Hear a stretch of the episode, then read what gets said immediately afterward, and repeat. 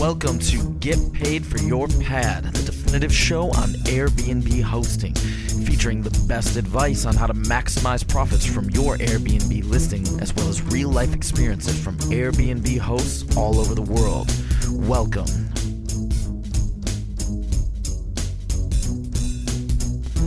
Get paid for your pad. Get paid for your pad. Get paid for your pad. Get paid for your pad. Get paid for your pad. Get paid for your pad. Don't wait for the day after check in to get paid. Visit payfully.co to learn how to get paid months in advance for your upcoming bookings on Airbnb, VRBO, and other platforms. That's payfully.co. This week in the world of Airbnb, we have quite a lot of interesting news articles to discuss, and today I'm discussing those articles with Nicole Prentice Williams, the VP of Strategic Partnerships of Hostly. Nicole, how are you? Hey, Jasper, how are you? Happy Valentine's Day. Happy Valentine's Day, yeah. It's the 14th of February today as we're recording this. Now, when you listen to this, it'll be on Friday. It always takes about three days for these podcasts to get produced. So it's Valentine's today. Did you get any roses? I got chocolate. You got chocolate. right. Chocolate. I chocolate that I don't need, but yes, very thoughtful chocolate. okay. I only got a few messages. Hopefully it will get better. You have a few more hours. yeah, the, the day, exactly. The day's not over yet. It's only 6:30 p.m., so there's still hope. Mm-hmm. All right. Well, there's a lot going on this week in Airbnb land. Let's get right into it. The first article it's an article in Curbed, and it talks about how you can now count your Airbnb income when you're refinancing a mortgage. So Airbnb has a special thing there where you can get a proof of income statement on the website. And Airbnb has partnered with three home loan associations Quicken Loans, Citizens Bank, and Better Mortgage, they're called. And they're doing this in cooperation with Fannie Mae, the big mortgage facilitator that's, I think it's still kind of under government rule. After the financial crisis, they went belly up and then the government kind of took them over. But I think this is interesting for those who live in the US because now you can probably get better terms on your mortgage. You can refinance it and use your Airbnb income as part of your salary, basically. And that way you can negotiate better terms. Yeah, I think it's really interesting. I mean, there are ways to show, like with your tax returns, that you do get rental income. But this sounds like it's just making it easier because Airbnb is now offering hosts proof of income statements that they can include in their packages when they're applying to refinance an existing mortgage. So that's interesting. They're just trying to make it more seamless and something new every day. yeah, I mean, they're saying they want to find new, innovative ways to expand the availability of affordable mortgage credit. Now, I mean, mortgages are already pretty affordable if you compare it with like five or 10 years ago. I, I remember when I was young, you could get 5% interest rate on your savings account at the bank. And I mean, right now that's about zero. You can get a mortgage for as low as like two or 3% or so, which kind of mm-hmm. makes, kind of makes me worried a bit that these house prices might come down at some point because it's, it's just so cheap, right? With these type of rates, you can afford very Yeah. high prices and using your Airbnb income on top of that might enable people to, to borrow even more. So hopefully that doesn't result in a bubble, crash. you know, a cra- yeah, exactly. Like a, pop- Yeah. a popping of a bubble like we saw in 2008. But in any case, I think it makes sense. Personally, I've been trying to get a mortgage over the last five years or so to invest in more properties, and I couldn't find a single bank that would give me a mortgage because I don't have a salary. And I've shown the banks my Airbnb income, and they completely dismissed it. They're like, "Yeah, this is you know, Hmm. we have no idea how long you can have this type of income. They you know they just don't really count it." So it's been Wow. really tough for me. But anyway, I, I don't live in the US. So, and this is all, all about refinancing, right? You can't just go to a bank and say, Hey, look, I've got this house and I've, I've been making X amount of money and I want to buy a new house. Why don't you give me a mortgage? Because then I can make the mortgage payments with my Airbnb income. I mean, that is not possible yet. Although you can borrow money from Clearbank, which is a Canadian company. They kind Right. of, they have this program. But anyway, If yeah, you, and it uh, sounds like this is a test with these three financial institutions. sounds like they're going to see how it goes, and then from there they'll maybe expand to more lenders and or expand to actually getting new properties. So we have to watch and see how it goes. Exactly. But uh, anyway, people who are interested in this, uh, I think if you Google proof of income, Airbnb proof of income, you'll probably get to the page and uh, we'll have the links included in the show notes as well. Another interesting story has to deal with Laurence Tosi, the CFO that has recently left Airbnb. Apparently, him and Brian Chesky had some conflicting ideas about uh, the future of the company, the IPO, and some other issues. He left the company but there's a story now that talks about how he apparently he built an internal hedge fund with the cash that's lying around at Airbnb. Because know, I've always wondered what does Airbnb do with all this money, right? You book an Airbnb. now we know. exactly. Like you book an Airbnb and you know three months ahead of time, and then you pay the money, and the host only gets it the day after the checkout. So this money is just sitting on a bank account at Airbnb. And this guy, Laurence Tosi, he used to work at this big hedge fund, this big asset management company. What was it? I think it was Blackstone. You know, so that's kind of like it used to be his job, just investing money and making good Yeah. returns.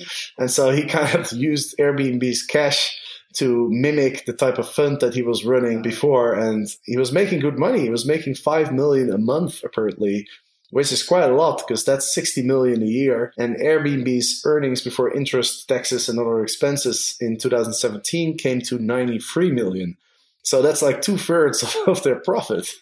I love this story. It actually reminds me of our household. This is like this relationship between Brian and Lawrence is me and my husband. I hope I don't get fired by, but, on a much smaller scale. I just don't know why they got rid of him. I, I think it had more to do with IPO disagreement than it did with the hedge fund, is what it's sounding like from this article. But I think, wow, what a great CFO. To, I mean, he's really doing his job and he's taking his experience from elsewhere, which is probably why they hired him. And he's applying it to Airbnb. Why is he gone? Is it maybe it's just a disagreement over the IPO? Yeah, and the question is, are they going to continue with this hedge fund? I wonder. I'm That would be stupid not to. yeah, but I, I don't know. I don't know if che- if Chesky is going to pick the stocks if they're still going to be making five oh million yeah, a month. exactly. Yeah. I want the book or the movie to come out on this. I'm dying to know the inside scoop. But it's not completely unthinkable for these type of companies to run their own hedge funds, right?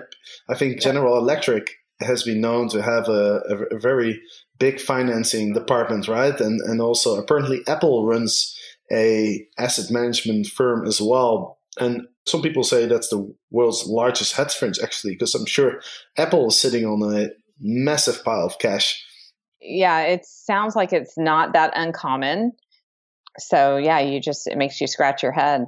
It sounds like he was doing his job. I mean, it makes sense in a in a time where you don't get any interest on bank account. Yeah, you want to do something with that money. You want to make some Mm. return on it. What happens if the hedge fund incurs a lot of losses? Like, you know, Yeah. as if you're making money, it's all really fun. You know, it's like, oh yeah, we have Well, then I could like- see why they would. Yeah, then I could see why they fire him. But if the hedge fund's doing this well and he's fired, I hope he has a good severance.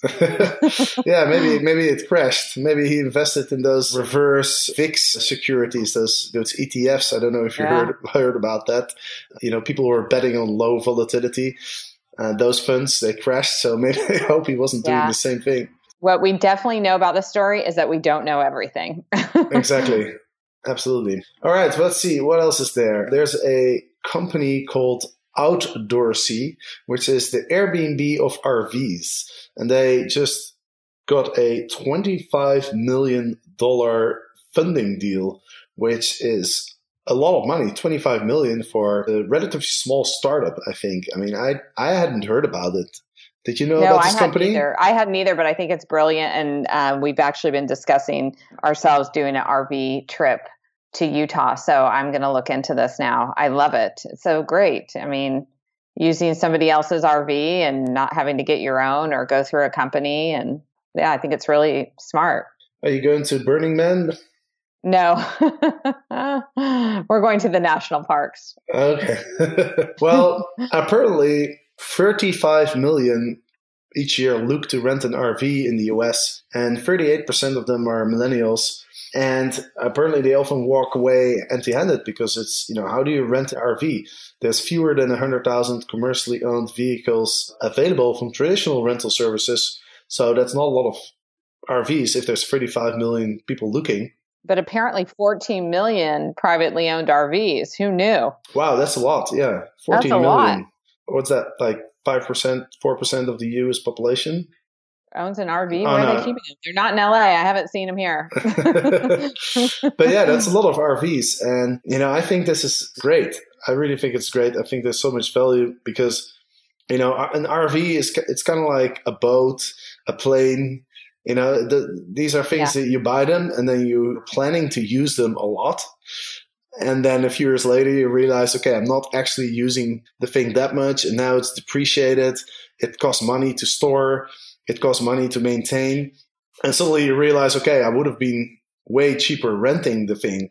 My dad has a caravan in Holland. We don't really have RVs in Holland. We have caravans and they're very popular. People love those things over here. So my what are they?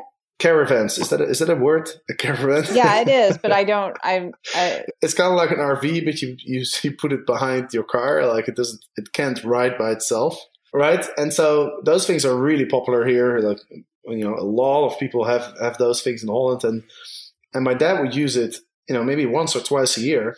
But then the rest of the time, it's just taking up space, and because there's not enough space in our parking area of our house, you know, he would he would park it somewhere else. He would pay for the thing to be parked on somebody else's uh, parking garage. And so, you know, you wonder, okay, well, you buy this thing and then you use it twice a year, and the rest of the year it's doing nothing, but it's costing money because you have to store it somewhere, right? yeah, absolutely. Yeah, this is the way to go. Use somebody else's. Yeah, absolutely. I, I- I think this is a really good idea. On the flip side, it sounds like it's more affordable to buy an RV and rent it out and make it money that way than it is to buy properties or take over leases and rent those out. It seems a little bit easier and more cost effective to do that. They mentioned the single mother who's bought five RVs and she's using them to pay for her daughter's law school tuition. That's awesome. Yeah. Yeah, I Yeah. w- I would imagine, you know, because I mean, right now they have 250,000 users, so that's that's quite a lot, and they're growing by 20,000 users a month. The RV owners get between 80 and 94 percent of the total rental income, and of course, all the stuff that's that Airbnb has, like the insurance, the reviews, all that kind of stuff, is um, is in place as well on, on their website. And so you don't have to worry that if you rent out your RV and somebody destroys it, that you're going to be backed by the by the insurance. But I kind of lost my point now. oh, I was going to say, yeah. I mean, if you're in an area, let's say, you know, there's these specific occasions that people want an RV, right? Burning Man is one of those occasions. Everybody wants to have an RV for Burning Man, right? If you figure out which events people want to rent RVs and then you buy a couple and you kind of move them around, you know, then I'm, I'm sure you can make a profit if you Yeah. you know if you do a good job on, on the website you know when, when these websites are still small then uh, if you really look into it uh, just like on airbnb in, in 2010 2011 it was very easy to make money because you know there's not so much competition and, and a lot of people they just kind of haven't figured out yet how to be competitive on the platform so i can i definitely think that there's opportunity on these uh, on these type of new platforms Yeah. The article also talks about how um, it's kind of taking hosts, Airbnb or outdoorsy, back to what Airbnb initially was when it started, where hosts and visitors meet in person because the owners of the RVs have to train the people who are using it, the guests, how to use their RV. So they make that connection, whereas Airbnb has kind of gotten this. So I thought that was interesting too on the connecting on the emotional level. Absolutely, and you know there's RVs on on Airbnb as well. So in, in a way, this is kind of a competitor to Right. Airbnb. I mean, Right. Airbnb obviously doesn't focus on it, but I'm sure there's uh, there's people trying to rent out their RVs on on Airbnb. So now you can do both. You can rent out on outdoorsy and you can rent Airbnb, and that way, I'm sure you you'll be able to make at least you'll you'll make sort of the, the costs of owning the RV back, the maintenance, you know, maybe the depreciation as well, and that that's already a big improvement. Yeah, yeah. It sounds like they have a lot of opportunity coming up, even where they give the example of going buying tickets to an event and then maybe adding on an RV parking pass and getting an RV for when you go to that event, such as NASCAR. So Yeah. a lot of opportunities there to grow. Yeah. Well, next time in US, I'm gonna I'm gonna see if I can rent one for a week. It should be fun. Awesome. Airbnb has changed the way people rent forever, but actually getting paid is still a pain. That's where Payfully comes in. Payfully is a safe and secure way to get paid for your upcoming reservations within 24 hours of them being booked. Payfully deposits directly into your bank account, with funds typically available within 24 hours. Payfully works with all the major platforms Airbnb, VRBO, Guesty, and others. They've helped thousands of hosts expand their business, cover unexpected expenses, and stabilize their income. Visit payfully.co for your first request free with code GPFYP. That's payfully.co, promo code GPFYP. Let's see what else is going on. We have an article on Reuters.com that talks about the Airbnb experiences. They're on track to get up to a million bookings uh, this year, and they're also apparently they're also making money already. So some some good news from the experiences front. There's about 5,000 experiences on the platform now across 58 cities, and Airbnb is looking to add an additional 25,000 by the end of this year. So they're, they're really looking to grow the Airbnb experiences. Yeah, that, I mean, they have grown. My goodness, 58 cities. And they were just a year and a half ago. I think their beta was with like less than a dozen, I want to say. Yeah, they launched with 12 cities, I remember, in Okay, November, oh. November Okay. yeah, November 2016. Remember it was at the Airbnb Open yes, in uh, Los I Angeles. do. Mhm.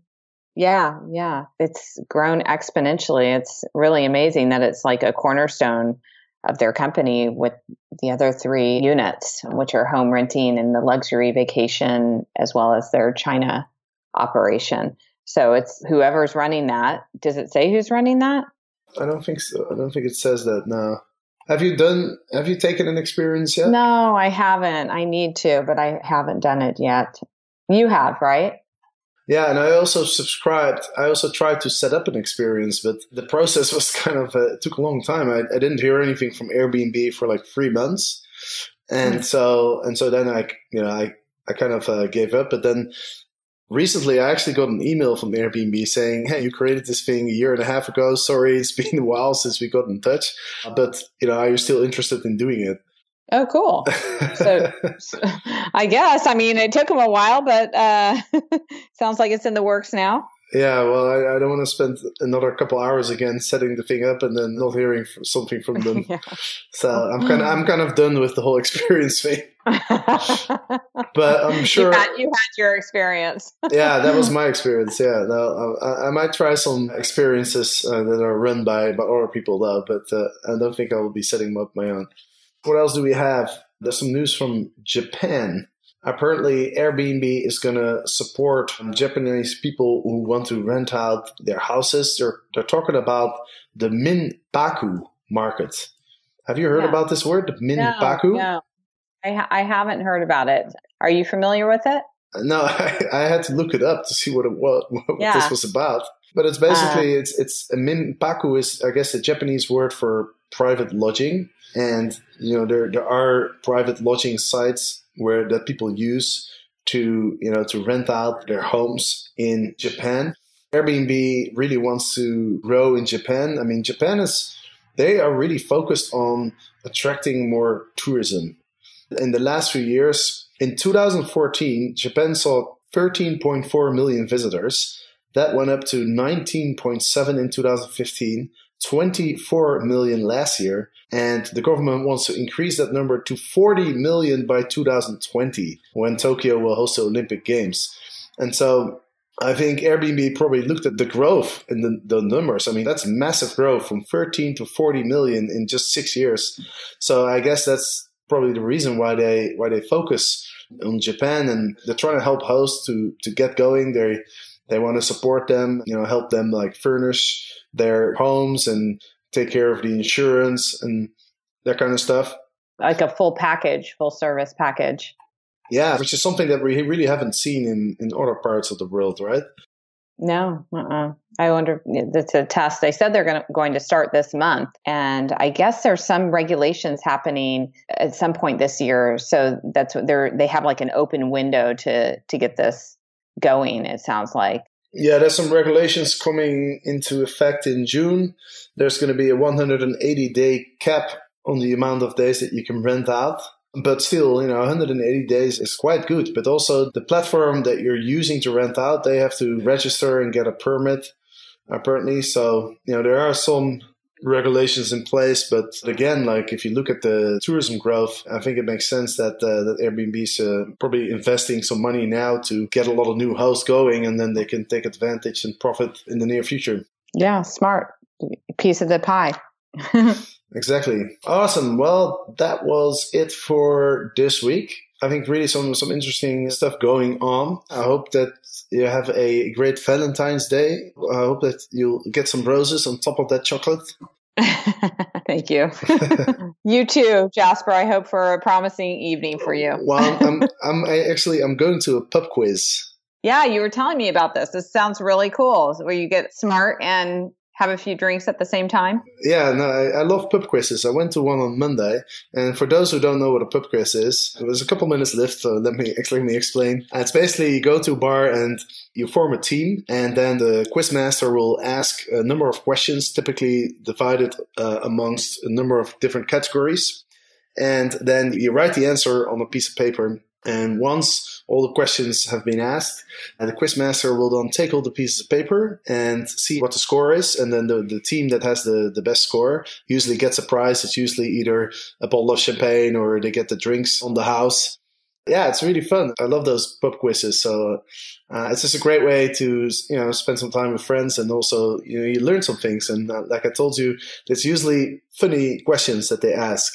You know, the, the example I talked to you about uh, before we started recording. Uh, what's the what animal has the longest tail in the world? And you know, I thought it was I thought it would be a crocodile, but I was wrong. Actually, the answer makes so much sense, but for some reason you don't think about it. It's a giraffe. A giraffe is so tall that when you look at the giraffe, you don't really think about the tail. You look at its neck, but right, then still, right. because it's such a large animal, the tail is still you know, much lower than any other animal. So, so it's just a fun way to have a good time and learn some random facts and some weird pieces of knowledge uh, on the way. It'll come in handy somewhere. I know. You never know. you never know. If you know, I'm one sure day, one day I could walk on the street and somebody puts a gun to my head and said, "Which animal has the longest tail in the world?" If you guess right, you, you I'll, I'll spare your life, and then you know. oh.